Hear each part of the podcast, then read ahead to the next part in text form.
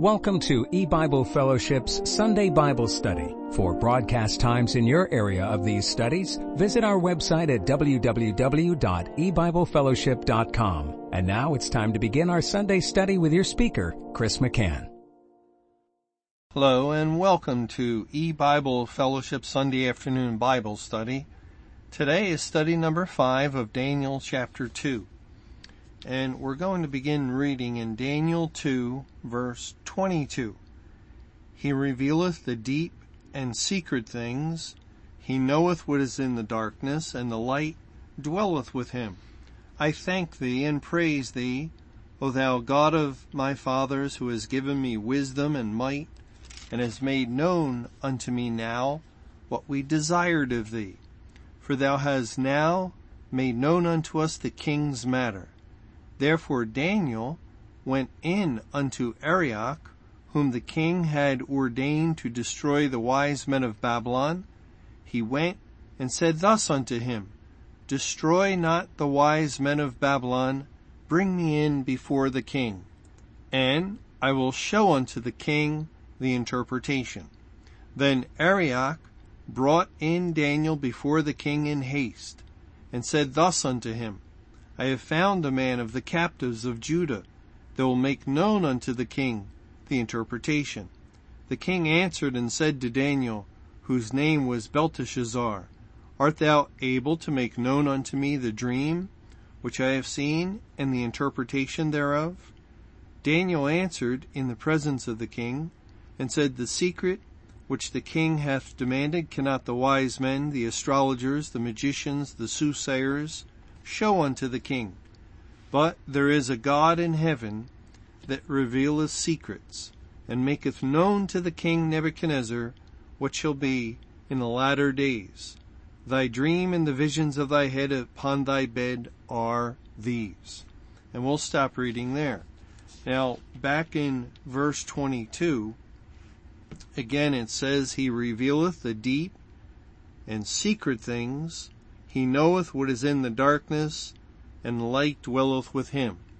And here Daniel is referring to God, because God has made known to Daniel and his friends the king's dream and the interpretation of the dream.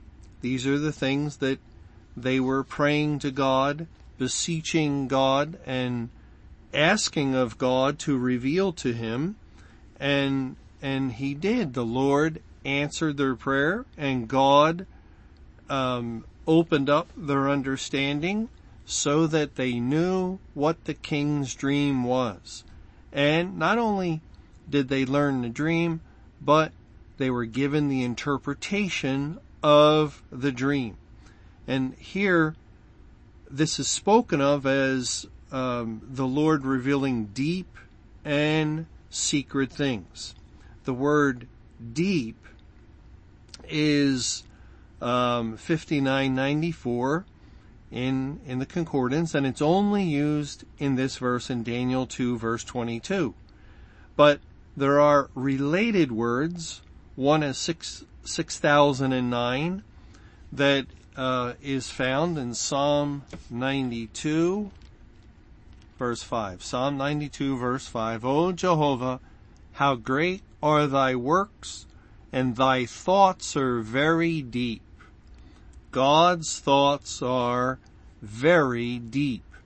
And, of course, the Bible is a record of God's thoughts. It is the Word of God, and words are spoken because people first have thoughts, and then they speak their thoughts. Also, there's another Hebrew word, 6012, that's found in Ezekiel chapter 3. Ezekiel 3, it's a word translated as deep at times, but it's translated in Ezekiel 3 in a different way. Ezekiel chapter 3, it says in verse 4, And he said unto me, Son of man, go get thee unto the house of Israel, and speak with my words unto them. For thou art not sent to a people of a strange speech and of a hard language, but to the house of Israel. The word strange is this word that's related to deep. And it's also used again in the next verse, verse 6. Not to many people of a strange speech, that is, of a deep speech, and of a hard language, whose words thou canst not understand. Surely had I sent thee to them, they would have hearkened unto thee. So here God is telling Ezekiel that he is sent to Israel. And Israel is a familiar language. The Hebrew is a familiar language. And God has not sent him to, say, Babylon and the Babylonians, who have a strange speech and a hard language. Remember, God also refers to Babylon in the Bible as a people whose language they did not understand. And so he hasn't sent the prophet Ezekiel to them when God speaks of those of a deep speech or strange speech and a hard language. He explains to us in verse 6 that means whose words thou canst not understand. And that's where it fits in with the Bible. The Bible is a hard language. It is not an earthly language. Yes, we're reading the King James translation, and it's in our English language, and others may read the Reina Valera translation in the Spanish language, or other earthly translations in their particular earthly language. But all that has done, all the King James translation has done, is made the words understandable to us. But as far as the speech, the language, the Bible is still a heavenly book. It is a heavenly language, a spiritual word. And it's a language that's of a deep speech, a strange speech to our ears. It's a hard language, and its words we cannot understand because we're of the earth. Man starts out with a natural mind. He has no ability to know the deep speech of God. And remember, as the Psalm said, God's thoughts are very deep. They're very strange to us. We cannot interpret them. And unless God reveals what he has said, unless he provides the interpretation for us, as he did for Daniel, Shadrach, Meshach, and Abednego. God is the one who revealed the dream and interpreted the dream first for Daniel. And then God showed Daniel. He opened up Daniel's understanding to it so that he could understand, as it were, this strange speech, this other language of the kingdom of heaven.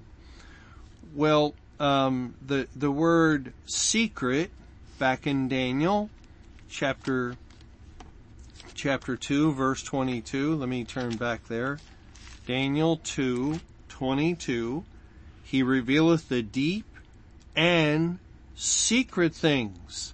Now, secret is 56:42. It's Aramaic, and therefore would correspond to 56:41. Which is a word translated secret, also, and various other ways. For instance, 56:41 that the Aramaic word here in Daniel 2:22 corresponds to is the word in Deuteronomy 29, Deuteronomy chapter 29, in verse 29. The secret things belong unto Jehovah our God, but those things which are revealed belong unto us and to our children forever, that we may do all the words of this law. The secret things belong to God, and God knows them, of course, and it's all according to His purpose, His will, and what He intends to do, whether or not He reveals them to us. But once God does reveal something to His people, they belong to us. They are ours. They now have been interpreted, and the heavenly thoughts, the heavenly words of the kingdom of God have been interpreted so that we on the earth can understand them, and now they are ours. God has given them to us. We are now actually responsible as stewards of the mysteries of God to be faithful concerning the thing that He has revealed to us. It's not a light matter. It's not a little thing. When God reveals information, when He opens up a truth, a particular truth of any kind to the ears of His people, and He grants understanding, and now it has entered into the realm of their possession. They now know this thing that has been hidden and kept secret, perhaps, since the foundation of the world. And now God has entrusted this truth to them. And, of course, we can look at the doctrine such as the end of the church age as an example. And once God entrusts a truth like that to His people, now they have a responsibility and an obligation to maintain the truth, to use it as a talent or as a pound, to share it and to utilize it as a good steward of the mystery that God has opened up to them. And when they fail to do that, or when a person who claims to be a child of God once would say that he or she understood a particular truth and has taken possession of it, and yet now at a later point begins to turn back, begins to want to stuff it back in the Bible, is really almost what the picture is. They don't want it anymore. They don't like it. It's a truth that perhaps they've suffered for, that's caused affliction, as affliction does arise for the word's sake. A truth that is difficult to maintain. A truth that is just better off not known. They don't, of course, say it that way. They come to a new and more enlightened understanding. We were wrong. Of course, it's not the case with the doctrine of the end of the church age. There's literally hundreds of Bible verses that teach it. Yet now it's like they want to just stuff it back into the ground. A buried treasure. Can you imagine? You just found gold, silver, precious stones, and it's a glorious thing. It's really true riches. And now man, in his blindness and his ignorance and his foolishness, takes what is truly valuable and he wants to stuff it back into the ground where it was dug out from and hide it back up. He doesn't want anything to do with it. Of course, people would never do that with earthly treasure, but they do it all the time with spiritual treasures because they really don't have eyes to see what's in their hands. They don't understand the value and the glory. Remember, as God says in Proverbs 25 in verse 2, it is the glory of God to conceal a thing. The word conceal is this word 5641, whose Aramaic version is translated secret. It's the glory of God to secret a thing, to make something secret and hidden. And so you cannot see it easily at all. It's not on the surface. It's buried beneath. And it goes on to say, but the honor of kings is to search out a matter.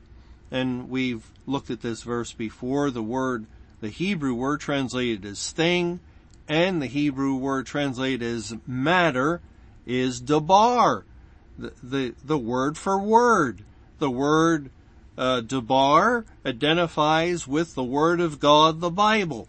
It is the glory of God to secret a word, but the honor of kings is to search out a word.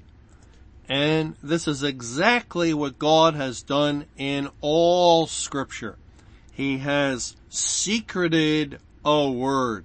But the wonderful truth we're reading in Daniel 2:22 is that God revealeth the deep and secret things.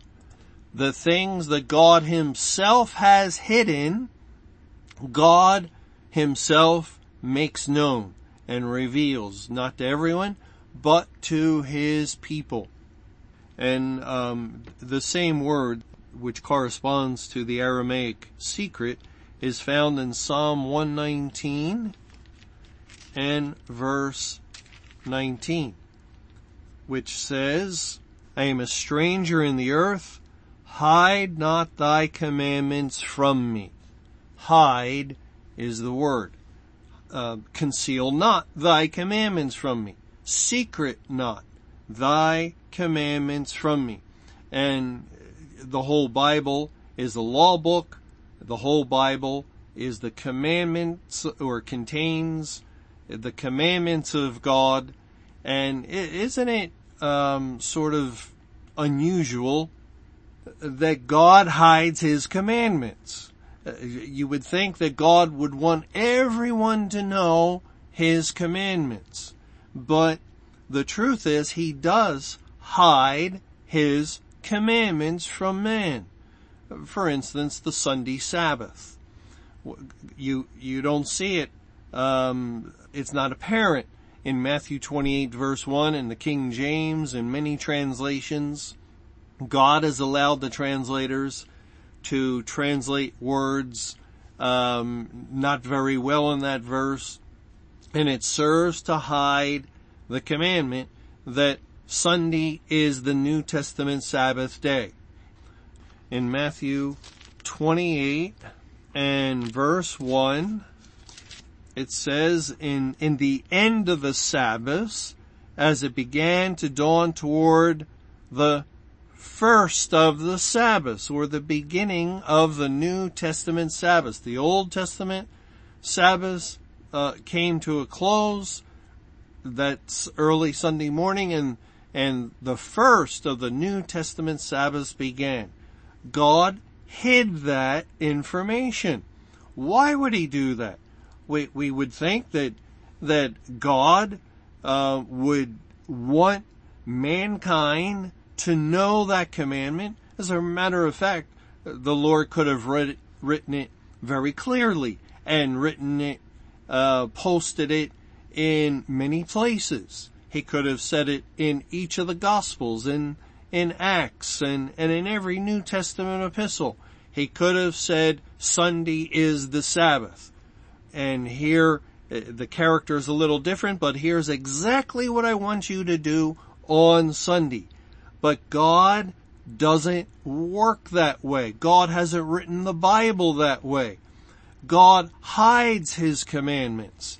And so people who are not the true children of God cannot see them clearly, and so they end up trampling all over the commandment of God, and they do whatever they want on Sunday, the Lord's Day. They do as they please, and they feel justified oftentimes because the commandment is not readily available, readily seen, and on the surface. And again, that's strange and unusual. Why would God hide the commandment concerning the end of the church age? But he did. And what is the commandment once the church age comes to a close? Depart out of the midst of Jerusalem. Flee Judea and run to the mountains. There are some very serious and tremendously important commands that God hid in his word that would be activated at a certain point in time, and they're commands that have to do with life and death, because if you cannot see God's commandment, if people could not hear properly God's commandment to flee the church, if God's commandment were hidden from them, they would not leave. They would not leave. They would listen to their pastor. They would search the Bible. They would see no pressing need to leave the church. But God opens the ears. He reveals his commandments to his people, and he does not hide them from the elect. And so they see the commandment. Here God is saying, depart out of the midst in the Gospel of Luke. Flee to the mountain. And so God's people now realize God is speaking to me and commanding me to do something. It's not a matter of an option or a choice or what I think about it. This is God's command, just as any other commandment of the 10 commandments or any other commandment in the Bible. God is commanding me. He has not hid his commandment from my eyes, and therefore the child of God, given that new heart and spirit and an ongoing desire to do the will of God, or to say that another way, to obey the commandments of God, does obey. And like Abram came out of Ur of the Chaldees, the believers come out of the churches and congregations and go into the world. See, this is how God has written the Bible. It's why God's people are doctrine-oriented, because when we read the Bible, we see the commandments of God, and God gives a desire for his people to do them. And whatever it is, we see that the Bible says a woman's not to teach. Why is it? So many churches have women teaching and in positions of authority. They don't see it. And we see the truths that God has laid down in his word. He opens our ears to his commandments, to the deep and secret things, as it says here in Daniel 2. Okay, let's go on and look at the last part of the verse. In Daniel 2:22, he knoweth what is in the darkness, and the light dwelleth with him. God knows what is in the darkness. And of course, God knows everything. He knows what is in the light. He knows what's in the darkness. It's actually all the same to him, as it says in Psalm 139, in verse 11, if I say, surely the darkness shall cover me, even the night shall be light about me. Yea, the darkness hideth not from thee, but the night shineth as the day. The darkness and the light are both alike to thee.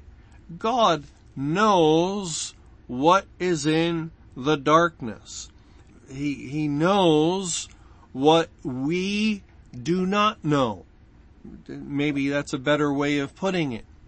We are in the dark. Mankind, in his spiritually dead condition, is in the dark about a great many things, about everything spiritually. He's dead in his soul. He's dead in spirit. He's dead to spiritual things. He is in darkness. Now, God knows everything that man does not. Everything man is ignorant of and lacking in knowledge, God has absolute perfect understanding and knowledge. And so when we go to God because we are in the dark about a matter, we're in the dark, we lack understanding concerning scripture, concerning whatever, God is not in the dark with us in the sense that he does not share our lack of understanding. He knows and has perfect knowledge of all things. And so that's why when we approach the Lord and we read a verse in the Bible and we just don't get it, we don't understand it at all, when we go to God, we know he does fully understand it. We know God knows everything about it.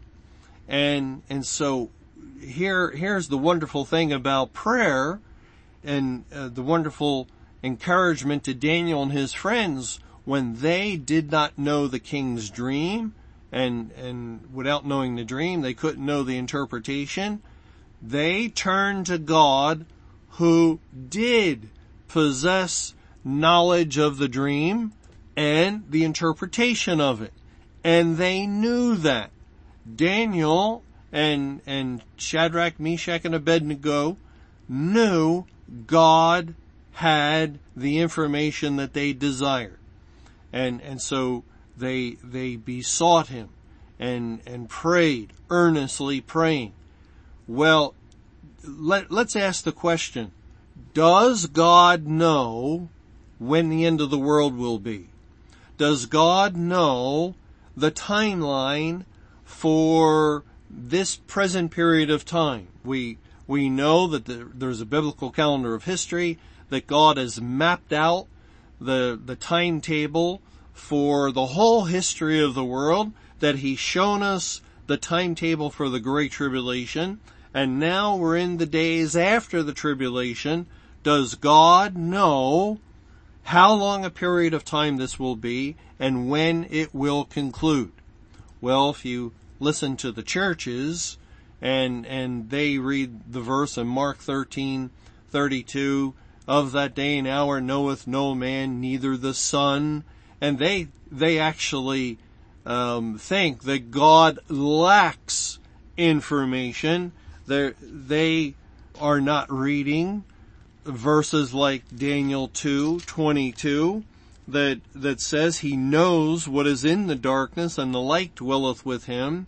They would put God, the Lord Jesus Christ, eternal God, in the dark along with men, that he cannot understand a truth, a doctrine. And you know, it's not a good thing in any kind of way to say, well, the Lord Jesus Christ is eternal God and possesses 99.9% of all knowledge, except, of course, he lacks understanding in this one small area of the end of the world. No, that is degrading. That is dishonoring. That is taking away from the glory and power and almighty nature of God. And remember Job, what the Lord moved Job to say concerning himself. In the book of Job, chapter 24, verse 1, why, seeing times are not hidden from the Almighty, do they that know him not see his days? Times are not hidden. And if something's hidden, it's concealed, kept secret, and man is in the dark. But times are not hidden from the Almighty. No, he knows what's in the darkness. He knows what man does not know in every matter, in every point of doctrine. Oh, and of course, in every word and every letter and every jot and tittle of the Bible, God knows the meaning and the fullness of the meaning, the depths of the meaning of every word that is pure and holy. God knows it all. It's his word, and it comes from his infinite glorious mind. And what foolishness, what absurdity for man to say that God doesn't know his own word. He doesn't know the depths of that which he has spoken. How totally dishonoring it is to God for man to say that he is in the dark, that he has kept secret from himself things related to the Bible. And no, that's not in the realm of possibility, because he knows what is in the darkness, and the light dwelleth with him.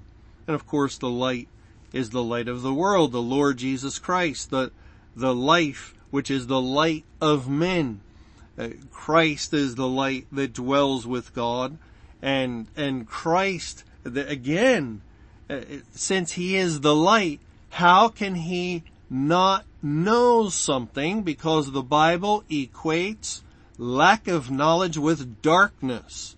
And if Christ lacked knowledge on one point, on one word of the Bible, that would be a little speck of darkness, and therefore he would not be the light that shines with the brilliance of the sun any longer. No, there would be a taint of darkness in him. And again, no, that's not true of Jesus. He is light and understanding, and he possesses all knowledge concerning all things that have ever been, going back into the far reaches of eternity past and going forward into the never-ending, wonderful future that awaits each child of God, into eternity future and all in between, and certainly everything that concerns this little present speck of time that God is unfolding on the planet Earth. We just can't say how ridiculous it is that man in his darkened condition would dare to imply that Jesus is likewise in the dark about something, anything. No, it's not possible. All right, let's go on to verse 23 in Daniel chapter 2. I thank thee and praise thee, O thou God of my fathers, who has given me wisdom and might, and has made known unto me now what we desired of thee, for thou hast now made known unto us the king's matter. Well, we see that the Lord's granting understanding of the dream and interpretation, and again, I don't think we mentioned it during this study, but it is through the interpretation, through the giving of the dream and the interpretation of it, that Daniel, his friends, and all the wise of Babylon will be delivered.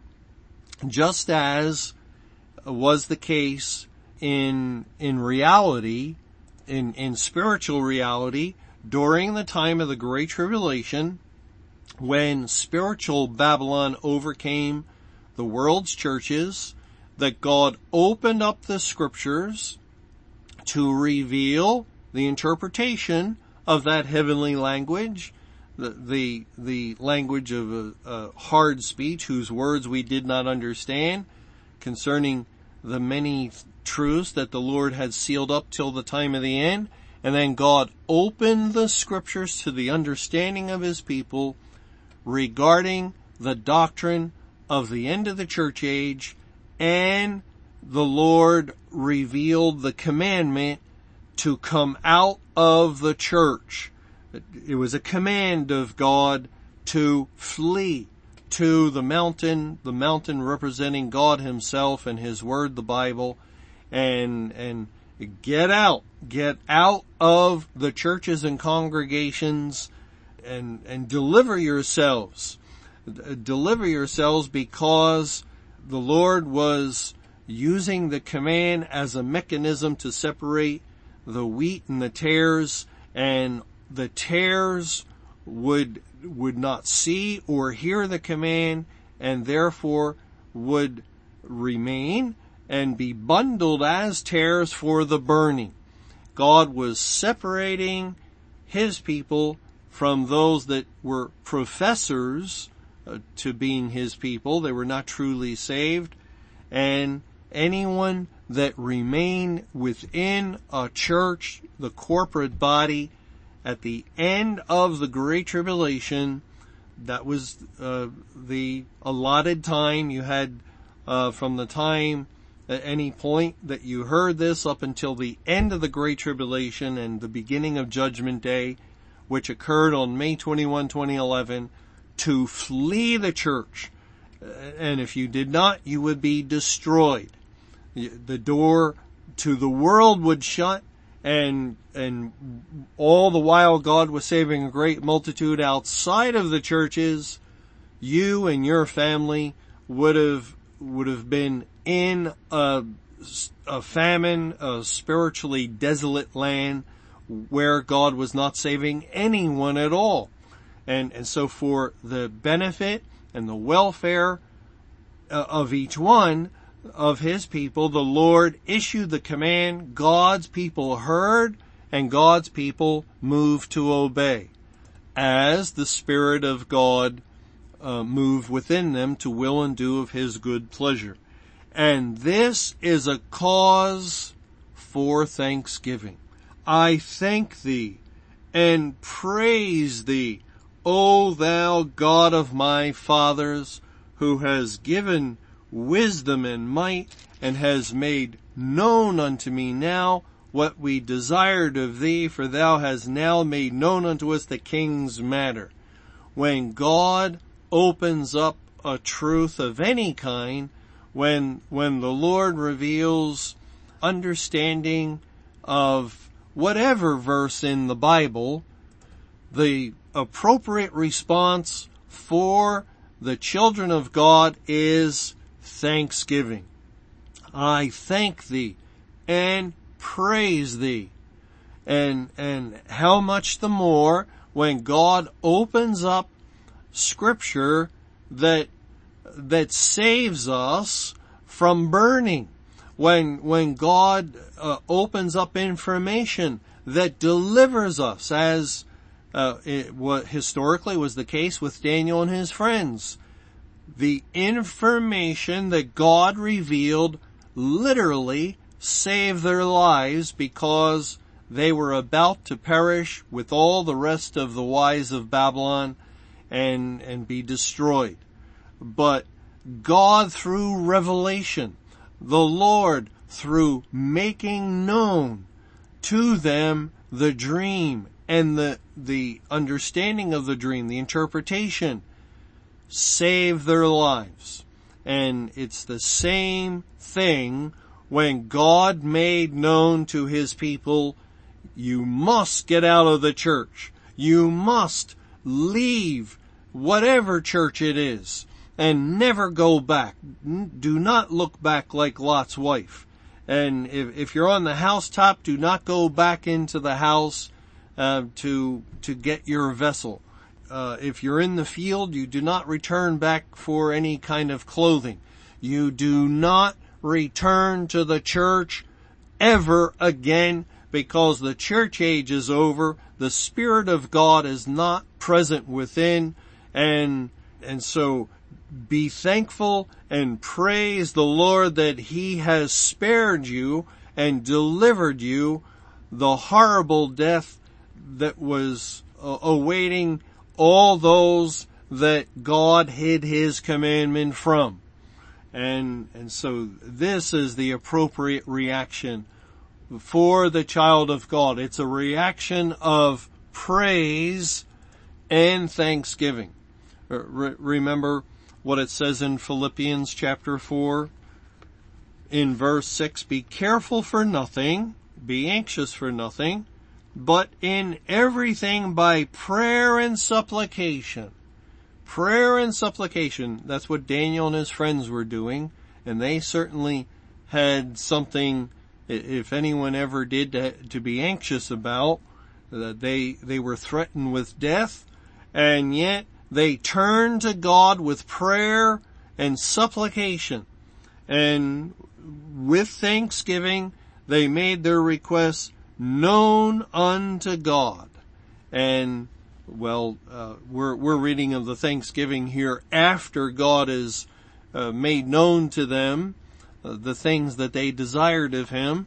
But it's all involved here. And Daniel is of the character that he would have been thanking God more than likely even before, and just thanking the Lord for the opportunity that they could come before him, that they could present their petition, that they had hope that God would help them. That's a wonderful thing all by itself, that they had a relationship with God, and God is mighty and all powerful and all knowing. And the fact that a child of God can turn to him and can make known whatever matter, whatever trouble, whatever difficulty, that we can beseech God for help and for assistance. And we know God has the power to help. That's a blessing all by itself, deserving of thanksgiving and praise. And so, when we come to God, as we should be doing at this time, and praying to him, oh Lord, help us. Oh Lord, we lack understanding. We, are not quite sure what you're doing in all matters regarding these days after the tribulation. We would ask of you, O God, that you might reveal to us your plan, that you might lay out before us and help us. No, not help us, but make us to understand, cause us to understand, grant us a sure interpretation of the things you're doing now, because we know, O Lord, that you know. We know that you possess the knowledge, and we're not asking you something that you have no information about. You know all these things. But of course, Lord, we ask humbly, and we recognize that you are God, and the secret things belong to you. They're not ours, and we don't deserve them, and it's not as though that we've done anything to earn it, and we cannot try and force it out of you. Oh Lord, may we not approach you that way, but we come before you making request, asking you for understanding, but according to your perfect will. If you do not give it today or tomorrow or next year or ever, so be it, according to your perfect will. And so we can pray, though, like the people of God should be praying, with prayer and supplication with thanksgiving, and making our requests known unto God. Well, the word known here, that's repeated a couple of times in verse 23, and has made known unto me now what we desired of thee, for thou hast now made known unto us the king's matter, is 30:46. And again, as with many words in the book of Daniel, it's of Aramaic origins and corresponds to a Hebrew word. It's strongly related to a Hebrew word, which is 30:45. And 30:45 is the word, for instance, in Proverbs chapter 1 and verse 23, where it says, "Turn you at my reproof. Behold, I will pour out my spirit unto you. I will make known my words unto you." Notice how God says that. I will make known my words, because his words are of a deep speech. His words are unknowable. They're words we cannot understand. We need an interpreter. We need someone to reveal to us. And only God can do that. We follow the methodology God lays out, comparing Scripture with Scripture, and the Holy Ghost teaches. The Holy Ghost is the interpreter. I will guide you into all truth. It's the Spirit of God that directs, that leads his people in understanding or in interpretation of the things of God. And it says in Ecclesiastes 8, the same Hebrew word, 30:45, related to our Aramaic word, is found in Ecclesiastes 8, verse 5. "Whoso keepeth the commandment shall feel," the word feel is the word know, "shall know no evil thing. And a wise man's heart discerneth," that's the same word, know, as feel.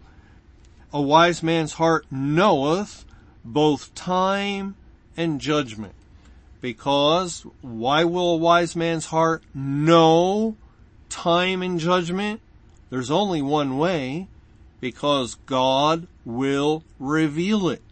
That's the only way that anyone can have understanding regarding anything in the Word of God. God reveals it.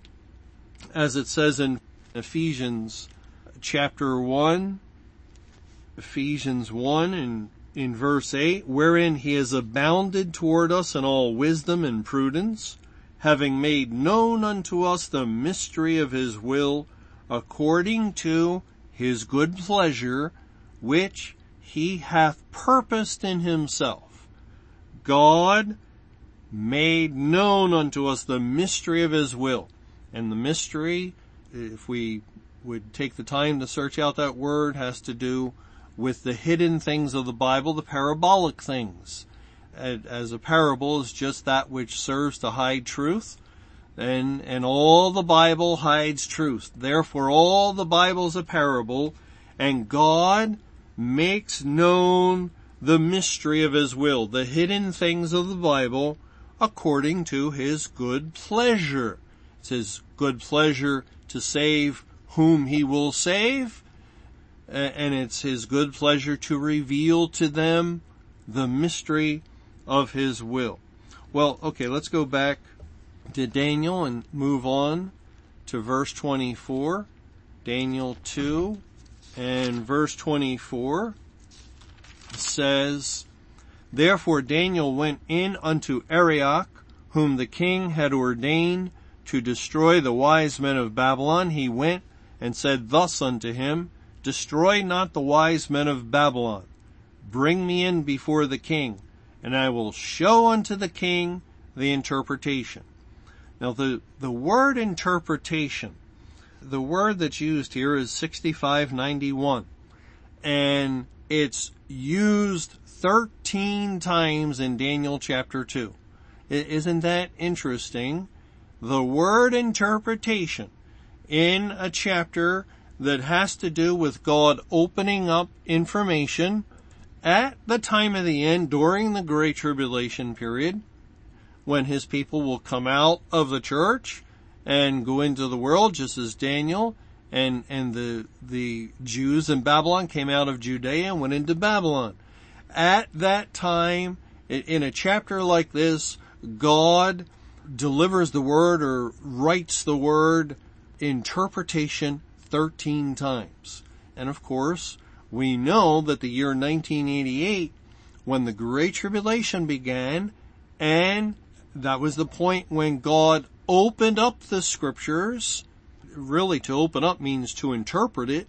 When God opened up the scriptures, it was the 13,000th year of Earth's history. And I don't think that's a coincidence that the Lord uses the word interpretation 13 times in this chapter. It's in verse 25 and 26 here also. Then Arioch brought in Daniel before the king in haste, and said thus unto him, I have found a man of the captives of Judah that will make known unto the king the interpretation. The king answered and said to Daniel, whose name was Belteshazzar, Art thou able to make known unto me the dream which I have seen, and the interpretation thereof? And interpretation, 13 times. And it reminds us of when Ezra was preaching from the pulpit in Nehemiah, and there were 13 men that caused the people to understand the word that was preached, because it related to the time God would make known the mystery, the deep and hidden things that have been sealed up till the time of the end. But notice the sequence of events. Daniel and his friends beseech the Lord for all it's worth, because their life depends on it. God reveals to them. God makes known to them the dream and the interpretation. And then God personally himself goes to Arioch the guard, and then God is brought in before the king, and then God will tell the king he'll make the dream and interpretation known to him. Is that how it worked? No. That's not how God works. That's not the process that God has put into place here some 2,600 years ago.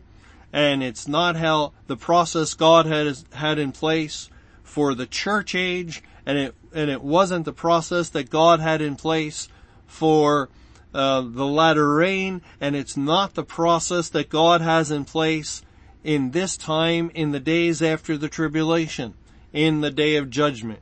The process is always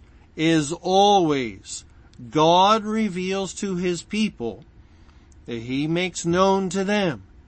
Then his people share with others. And so we see Daniel, not God, but Daniel, a man, go to Arioch. And then Daniel goes before the king. And of course, to Arioch and to the king of Babylon, they only see Daniel. They don't see the process. They're not aware and probably have little concern that Daniel has just besought the Lord for help, for information he could not possibly have known on his own. and God revealed it. And now Daniel possesses the knowledge, and Daniel comes to others, and he tells them. He doesn't try and make as if he's some wise one or great one. No, look what he says in verse 28. But there is a God in heaven that revealeth secrets and maketh known to the king Nebuchadnezzar what shall be in the latter days. Daniel tells them, it's not because of me. Just like Joseph, remember?